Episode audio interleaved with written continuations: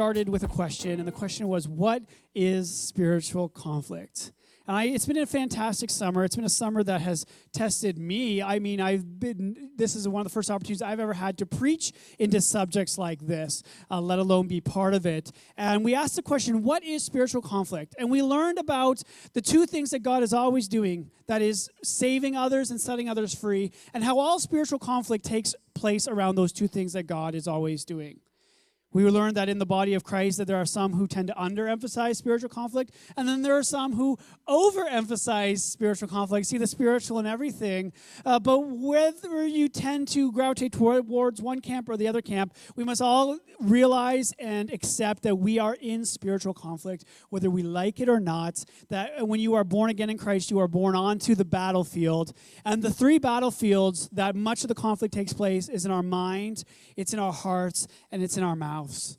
We've talked about spiritual authority that Christ has given to us as believers. And then the importance as well that when we use this authority, that we exercise this authority with accountability, biblical accountability. We've examined the issues that can arise around spiritual conflict. We talked about mental health challenges and what is, you know, what is in natural and what is supernatural. We've looked at uh, the ways the devil wages war against God's people but more importantly, last week we talked about how we can fight back as mighty spiritual warriors. I think that was one of my more favorite messages I've preached in a long time in overcoming our spiritual giants. So, on this last Sunday, September 5th, I want to add one more final chapter to our series, and that is how important it is for you and I to maintain peak spiritual fitness so that when the time does come, we will be ready to step in and do battle against the enemy. Speaking of fitness, you know, there's been a lot of talk of fitness this morning. How many of you here in the room would describe yourself as somebody who loves fitness? You love, you're a fitness enthusiast. Anybody? Come on, get your hands up. You're a fitness enthusiast. You watch what you eat. You know, your body is a temple. You spend a lot of money going to the gym or on equipment. You, you know, you can't wait to get away from work so you can get to the gym. Now, how many of you would say that you like fitness, but what you really love to do is you love to eat? Yeah, like I think that was gonna be the majority. You watch what you eat on its way into the mouth, you know what I'm talking about? And you do it, you enjoy it, but you realize that if I had my metabolism and genetics, you know, of a 20 year old, like probably would do away with fitness. I'd spend my time elsewhere. How many of you have no interest at all in fitness? You're like, I could care less. You don't even know what a Peloton bike is and you're not worried. You forget a Fitbit because you're not even the least bit fit. Okay, oh, like, I thank you. I know that was good. But whether you could care less today about fitness, or you are one of those that are not not just you know taking the Peloton class, you're teaching the Peloton class. I think we all have an appreciation, don't we, of what an athlete does to their body when it comes to performing at the highest level. You know, we just had the Olympics, right? And I don't need to know how to do flips on a balance beam to appreciate how much fitness, how much athleticism it takes to do flips on a balance beam.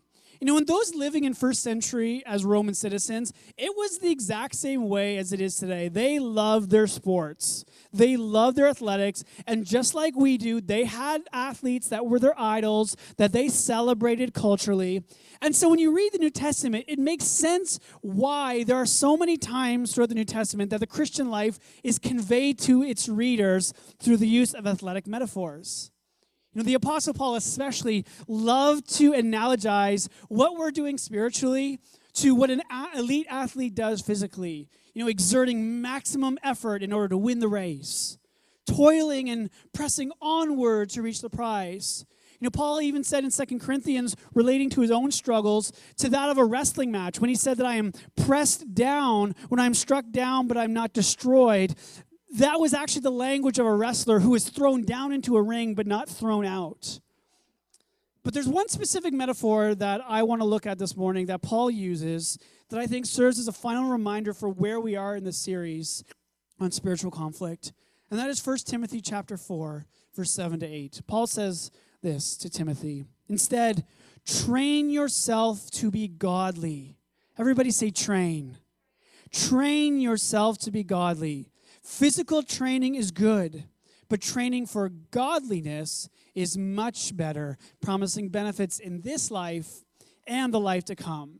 You see, to Paul, peak spiritual fitness finds its answer in just one word, and that word is godliness. Train yourself to be godly. Just like an elite athlete trains their body, we as spiritual athletes, so to speak, are called to train our hearts and our souls and our minds. Because when it comes to achieving spiritual fitness, I want you to know godliness is the goal. Godliness is why we train. If we want to be at our peak spiritual fitness, we must strive for godliness how we wrestle against cosmic powers and rulers of authorities, how we become mighty spiritual warriors, so that when the day comes that we are called on to exercise our God given authority, is by training to be godly people here on earth. But if godliness is the goal, then what exactly is godliness? You know, when you read the New Testament, you actually don't see the word godliness appear too much actually until later on in the Gospels, into the pastoral letters like First Timothy and Peter and Titus. And, and some believe that this is because in that time the word godliness was actually a word used culturally to talk about one's respect for the Greek and Roman gods. And so it was a part of their common day vernacular. They would talk about godliness, but in, in respect of these idols, these gods. And so it doesn't make its way, there was more substitute words like righteousness and holiness and steadfastness. But as we get into these pastoral letters, the language of godliness begins to emerge. First Timothy describes the gospel that we confess as the mystery of godliness. And in 1st and 2nd Peter, Peter says that godliness is granted to us through the power of God, and that godliness, when it is when one is godly, there's a distinct appearance, that it produces a brotherly and sisterly love. It expresses itself through holiness and steadfastness. The Old Testament, though, however, is a little more clear in its definition on what it means to be godly.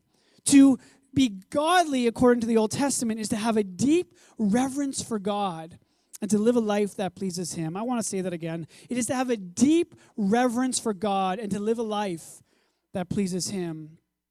Being godly doesn't mean that you aren't without sin, that you don't make mistakes but it's that in your reverence for his holiness, in your desire to live a life that pleases him, there is in you, though, a deep disdain for sin. There is a holy desire in you to be set apart by God as one who is holy. You know, Psalm 4 3 says, But know this, that the Lord has set apart the godly for himself. The word holiness really means to be set apart, to be consecrated. And this is what the psalmist is saying is that the one who is the set apart, the one who lives a life of holiness is set apart by God to be as is and they are known as godly. Malachi chapter 2:15 says that God desires a godly offspring. He's looking for children who are godly. Psalm 12, the psalmist, he is crying out to God to save his people. Why? Because the godly have disappeared, he said in Psalm 12. The godly are gone, the faithful have vanished from among the children of man. I think what godliness is most of all is the desire to be the sort of person whom God desires. Can I get an amen? To be a people who desire to be the sort of person whom God desires. But no matter how much you and I desire to be godly, Desire alone, how many of you know, is never enough. You know, I can desire to lose 20 pounds. I can desire to start that new business. I can desire to quit that bad habits. But notice that desire alone is never enough to have godliness. In the same breath, godliness cannot be earned or achieved by our merit. You know, our good works and our, the sum of our striving does not equate godliness, but rather godliness is the process that God, only God can do as we faithfully follow Him in obedience and love. Our training to be godly happens by becoming all who God has called us to be. That in God's word, there are times, there are places where God says, be this. And to be godly then is to become that. God says to be courageous. And so what? We train ourselves to become courageous. You know, God says to be holy as I am holy. And so to train ourselves for godliness is then to become holy. God says to be still. Be not afraid. Be strong in the Lord. And so, as we train ourselves, we are training ourselves to become. And when God calls us to be this or to be that, know that He's not making a suggestion nor is He giving good advice. These are commands which show us, you and I, how to be the sort of people whom God desires. Not only that, God says, when He says, be strong and be holy, He is not saying this as sort of moving the goalpost, so to speak, for you and I, that when we achieve a certain point, He says, no, no, no, come a little bit further. No, God says, be holy as I am holy, because He knows, He believes that in Christ you now can be holy that you can be strong in the Lord, that you are able to not be afraid. Why? Because you're not just made in the image of God, that through Christ you, you now can reflect the image of God, the God who is strong and a God who is holy. That image now can be reflected in you in Jesus' name. So to be spiritually fit and ready, godliness is the goal. We are training ourselves in the power of Christ to be a sort of people who God desires and has set apart as a godly offspring. But if godliness is the goal when it comes to spiritual fitness, there's one other thing that I want to say this morning when it comes to our training.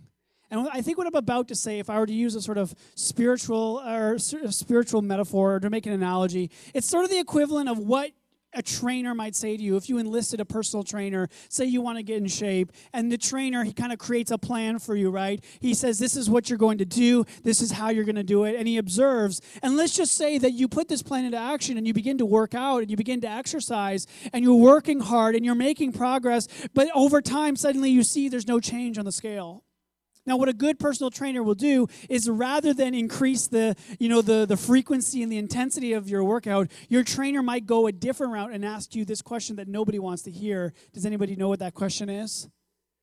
How has your eating been? Can we have a look at your diet? You know, you're working hard, you're training hard, you're exercising, but things aren't moving on the scale. So let's have a look at what you're eating. And as someone who is speaking from experience, I know that I'm not alone, okay? That's why I say it. I will gladly exercise for hours if it means that I can continue to eat my Miss Vickie spicy dill pickle chips from Costco that I love so dearly. How many of you agree? But it has been proven that when it comes to staying fit, so the experts say, I'm not an expert, okay?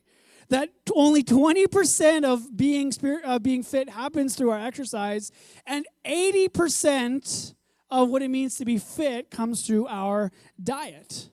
You know i got a, a, a, picture up there for you. I just googled it. I used to read these magazines these fitness magazines and they'd always show these things that if you ate you know this pigs in a blanket how many of you love pigs in a blanket? You're looking at doing a lot of exercise okay? You eat one cookie this is how long you're going to be doing this you know And it makes me ask the question thanks, Eduardo, for showing that. Sorry about that. When it comes to training for godliness, could there be a spiritual equivalent when it comes to the complicated and painful relationship we have with our diet and exercise? That training for godliness is not just exercising our inner being, but it is also, could it include the careful examination of what we are putting into our inner being? See where I'm going with this? Just as Jesus, the perfect expression of godliness, trains you and I how to be godly in his strength, he also says this in Titus 2:12. He says he, Jesus training us to renounce ungodliness and worldly passions and to live self-controlled, upright, and godly lives in this present age.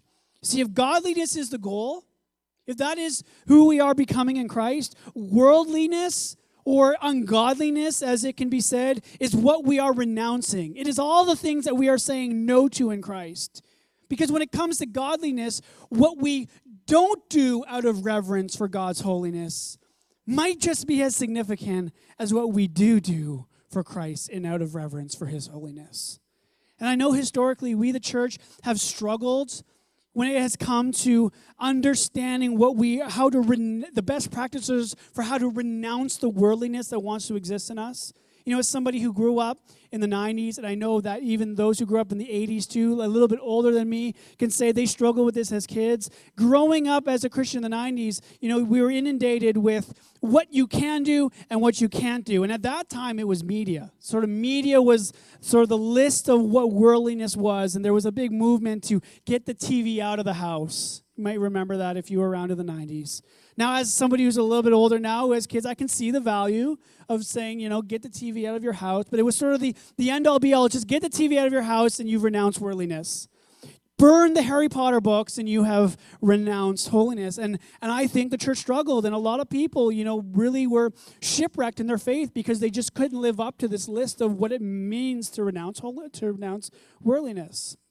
Now, on the flip side, you know, what you might see is today, I think the pendulum has swung so far the other way that there's almost no distinction for what a Christian does or doesn't do versus you know, someone in the world and what they do and what they don't do, what we watch, what we say, where we go.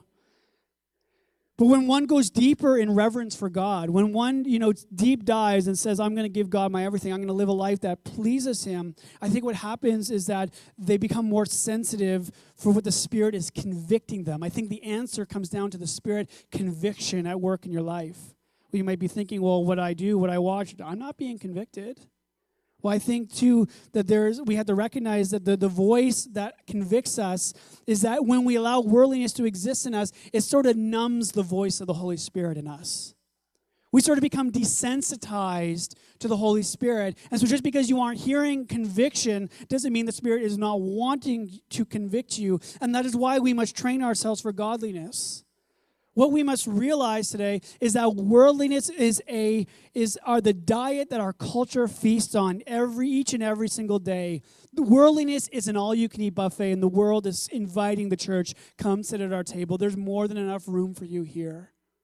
There's more than enough room. It is a diet that intentionally ignores God's truth in order to pursue the desires of our flesh. Worldliness is nothing less than idolatry and idolatry displayed in all its ignorance.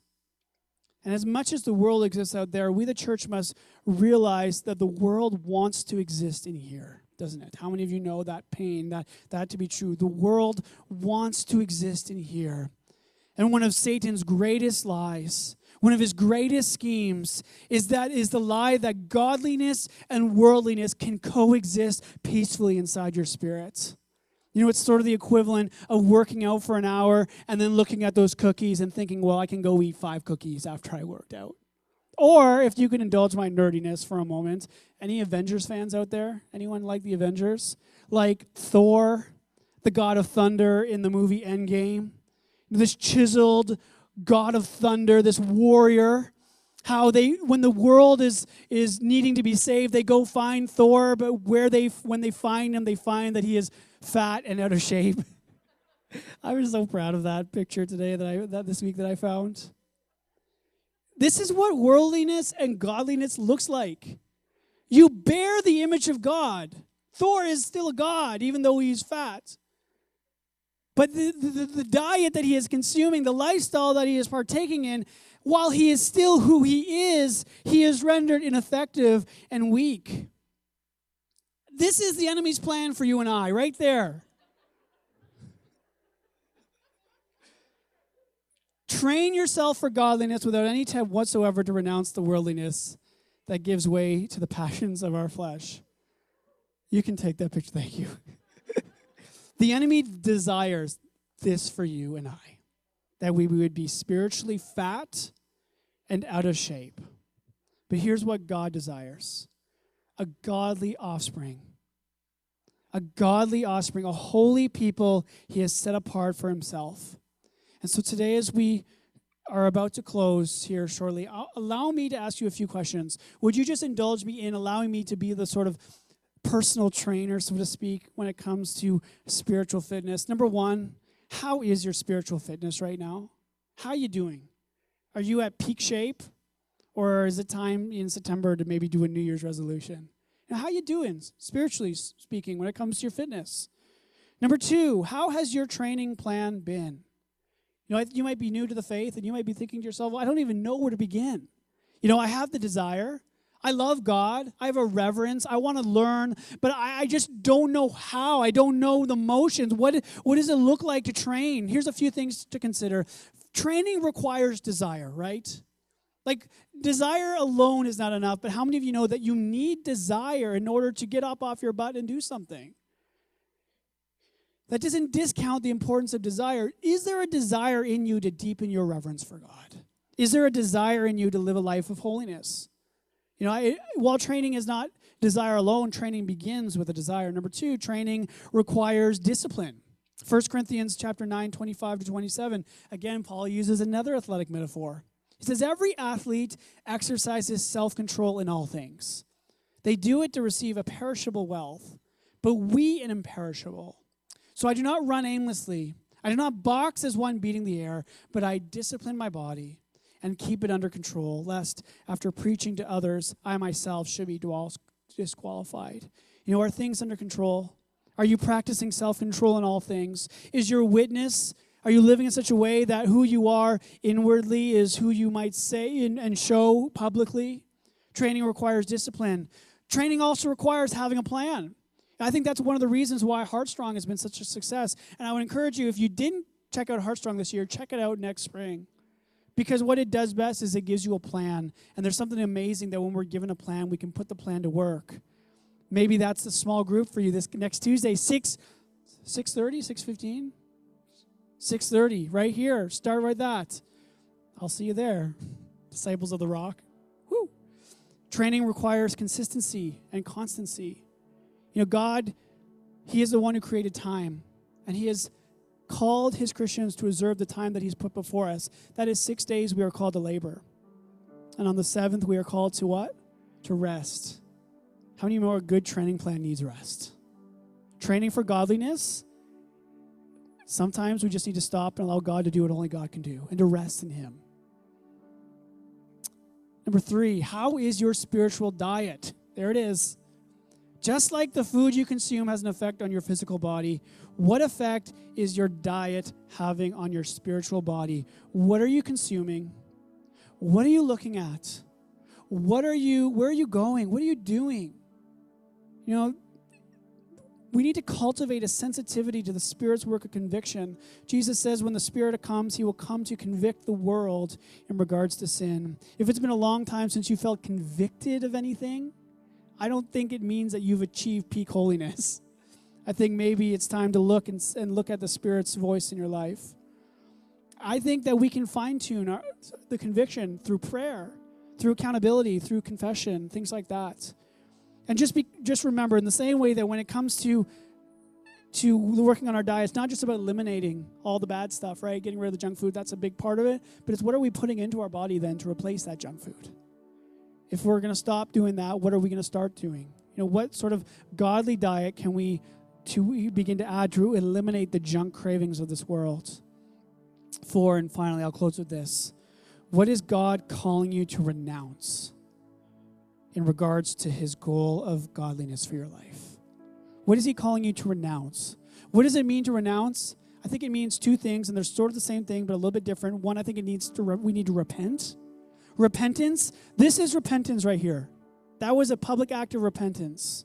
Repentance is expressing to God the sorrow of your sin, your regret for the life that you once lived, for the things that you've done before God. But at the same time, repentance is not just saying, God, I'm so, so, so sorry. It is recommitting ourselves to turn around. That is literally what the word means to do a 180 and to go a different way than the way that which you came from. That is what it means to repent.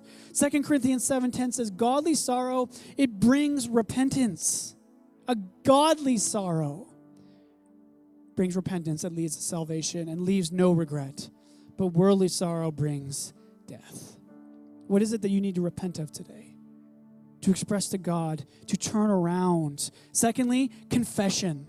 So, like repentance, it is similar in that we are confessing our wrongdoings.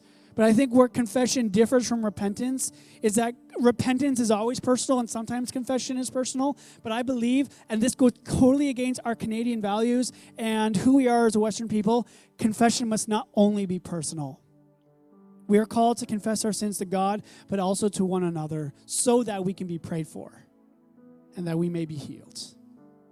Confession needs to be developed as a spiritual discipline. It shouldn't be something we only do when we feel guilty or we feel bad. I encourage you to make confession part of your disciplines of, of, of training for godliness.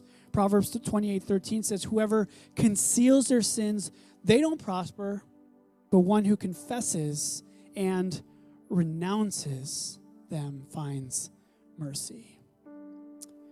Would you stand to your feet? these are just but a few steps that we can take to train ourselves for godliness. Physical training is good. That should come as a relief to those of you who don't love training and a reminder, maybe a rebuke to those who are obsessed with physical training and only physical training. But spiritual training, training for godliness, has benefits for this life and the life to come. So let's pray. Lord, what a summer it's been, God. Lord, to dive into these subjects, to be tested, to be encouraged, to be challenged, to be convicted. Lord, we are in spiritual battle. Lord, and I just pray you give us the eyes to see where is the fight and where's not the fight. And give us ears to hear how to, engage and how not to engage. And Lord, I pray that this theme of spiritual conflict would not just be something that stops now, but I pray that it would be interwoven in all of our discipleship. God, we are so sick and tired of seeing the enemy run rampant in this day, in this culture, in this world, even among our, uh, our children, our youth. And we're saying enough in Jesus' name. And we say enough, and we say now is the day. We're going to mark September 5th as a day Lord, we are going to mark this territory. We say, no more territory we're going to give up. And God, we're going to begin advancing against the enemy in Jesus' name. Lord, over our city, over this church, over our young people, over this nation. Oh God, we need revival in this nation. Our politics are not enough to save us in this present moment. It is God and God alone. Lord God, keep this land the land, Lord, that we have so been freely given, Lord. Lord, keep this land. Heal this land. Renew this land. Remake this land, I pray. Transform this land. And so, Lord, I pray as we go, Lord, we would just be convicted today by the Spirit, Lord, to all of us. Just re repent today if there's anything that inside of us that has made us like that picture. I hope that picture stays in our minds today, Lord, and is a reminder, Lord, of who we are, Lord, uh, in you, but who what happens, Lord, when we allow worldliness to live within us. God, we renounce worldliness. We renounce it, Lord. We repent of it. Lord, we want to practice confessing the, the times where worldliness comes in us. Lord, and we want to put the goal of godliness ever before us. Jesus, show us how. Jesus, encourage us. Jesus, convict us. Jesus, guide us as we train ourselves for godliness. God, we thank you for all the wonderful things that you've done and for what you are going to do. You are good. Your promises endure forever and ever. Faithful, as we sang this morning, you are. Faithful you will be. In Jesus' name, amen. Amen. Well, before you leave today, there's I just want to leave you with our prayer focus, our last prayer focus for the summer. And we're going to pray for every young person in our lives, in our neighborhoods. We're going to pray over the schools and the homes in our area for a fresh fire of the Holy Spirit to fall and to bring a revival that touches the next generation through prayer, scripture, fellowship, praying in the Spirit. Lord, build your house and start with us. That's the theme for this coming ministry year. Unless the Lord builds his house, the workers work in vain. Get ready. That's what you're going to hear this next year. It's time to rebuild the Lord's house. But unless He builds it, all of our work, it's in vain. All the renovations, all the stuff that we're, it's in vain unless the Lord builds His house. So the scripture is 1 Timothy 4 let no one despise you for your youth, but set the believers an example. And you are setting the example for the believers, young people in love and conduct and faith and purity. Persist in this, and by so doing, you will save both yourself and your hearers, Paul says to young Timothy, who was kind of like 40 years old at that time, so he wasn't really that young. So, anyone under the age of 40, don't let anyone look down on you because you are young, all right? You're young. Have a great day, and uh, God bless. We'll see you September 12th. Life Kids Junior High opens up next week, full service. It's going to be awesome. See you then.